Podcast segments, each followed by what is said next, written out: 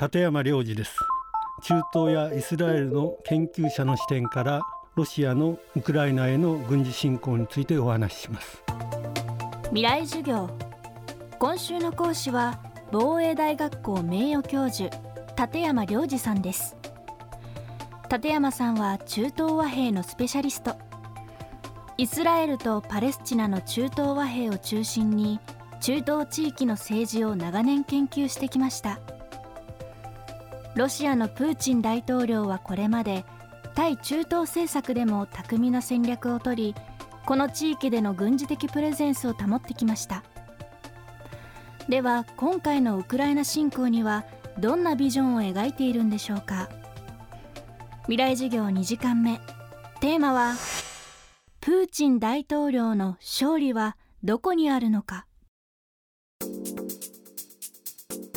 確かに中東では2015年に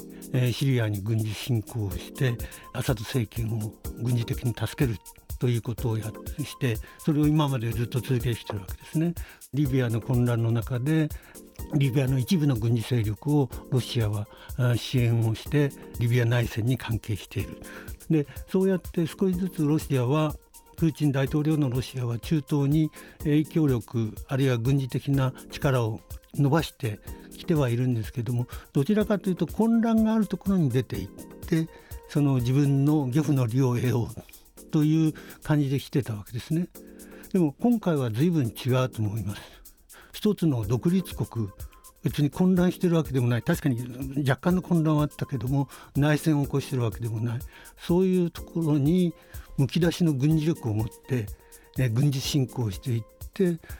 全く根拠のない主張を押し付けてそれを飲めと言っている。これは国際社会のものすごく反発を当然ながら買っているわけでプーチン大統領にとって何が勝利なのかっていうのはよくわからないですね。なかなか勝利っていうのはほとんどないんじゃないかそういうふうに思います。合理的な判断で動いてはないように思うんですね。やっぱり冷戦後に彼が味わってきた屈辱とかそれからロシアが超大国から力がなくなってきてしまったさらには NATO がどんどん力をつけてきているそういうことに対するその鬱折した感情じゃないかと思いますね。あのアメリカ中央情報局 CIA の長官がアメリカの議会で、えー、証言をしていましたけれども、えー、プーチン大統領の極めて個人的な思い込みによってこの軍事作戦を進められていてかつ側近に誰も止める人がいないのでプーチン大統領自身がちゃんとした見通しとかロシア軍の本当の軍事力の強さとかいうのを客観的にあるいは合理的に判断できない状態にあるんじゃないかとそういう状態にあるのかもしれないです。まあ、ロシアは経済的にはもうナンバー10にも入ってないかもしれないですけども核兵器という意味では超大国であって軍事的にも今回の軍事作戦の評価というのはまだはっきりしていませんけれども相当の力を持っているそういう国の大統領が極めて先制的になり周りの言うことも聞かずにその軍事作戦を開始してしまう。そうするとその犠牲者は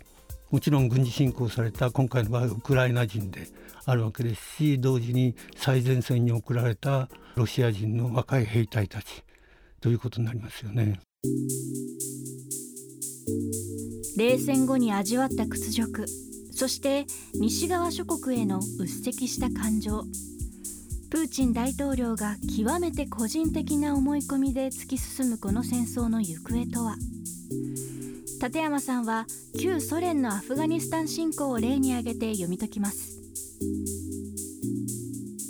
だからプーチン大統領が CIA 長官が言ってるように全く思い込みの個人的な思い込みでこの戦争を始めて周りの意見も聞かずにやってるとすればそれはプーチン大統領にしては終わらせられないでしょうね。彼は勝てると思い込んでるのかもしれない。プーチン大統領によって勝つっていうことはウクライナを非ナチ化し非ナチ化するっていうのは、えー、ネオナチの代表者であるゼレンスキー政権を倒すっていう意味でしょうしそれからもう一つ言ってるのは非軍事化すること。つまりはウクライナが NATO の支援を受けない。まま中立的な国になることっていうことでしょうけどもウクライナは今それを受け入れる考え方は全くないでしょうしむしろ今回の軍事侵攻で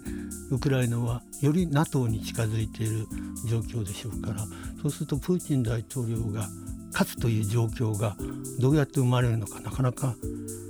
考えにくいですね。それからロシア国内でどうなんだろうかってこれはなかなか難しいところですよね。あのモスクワとかいろんな都市で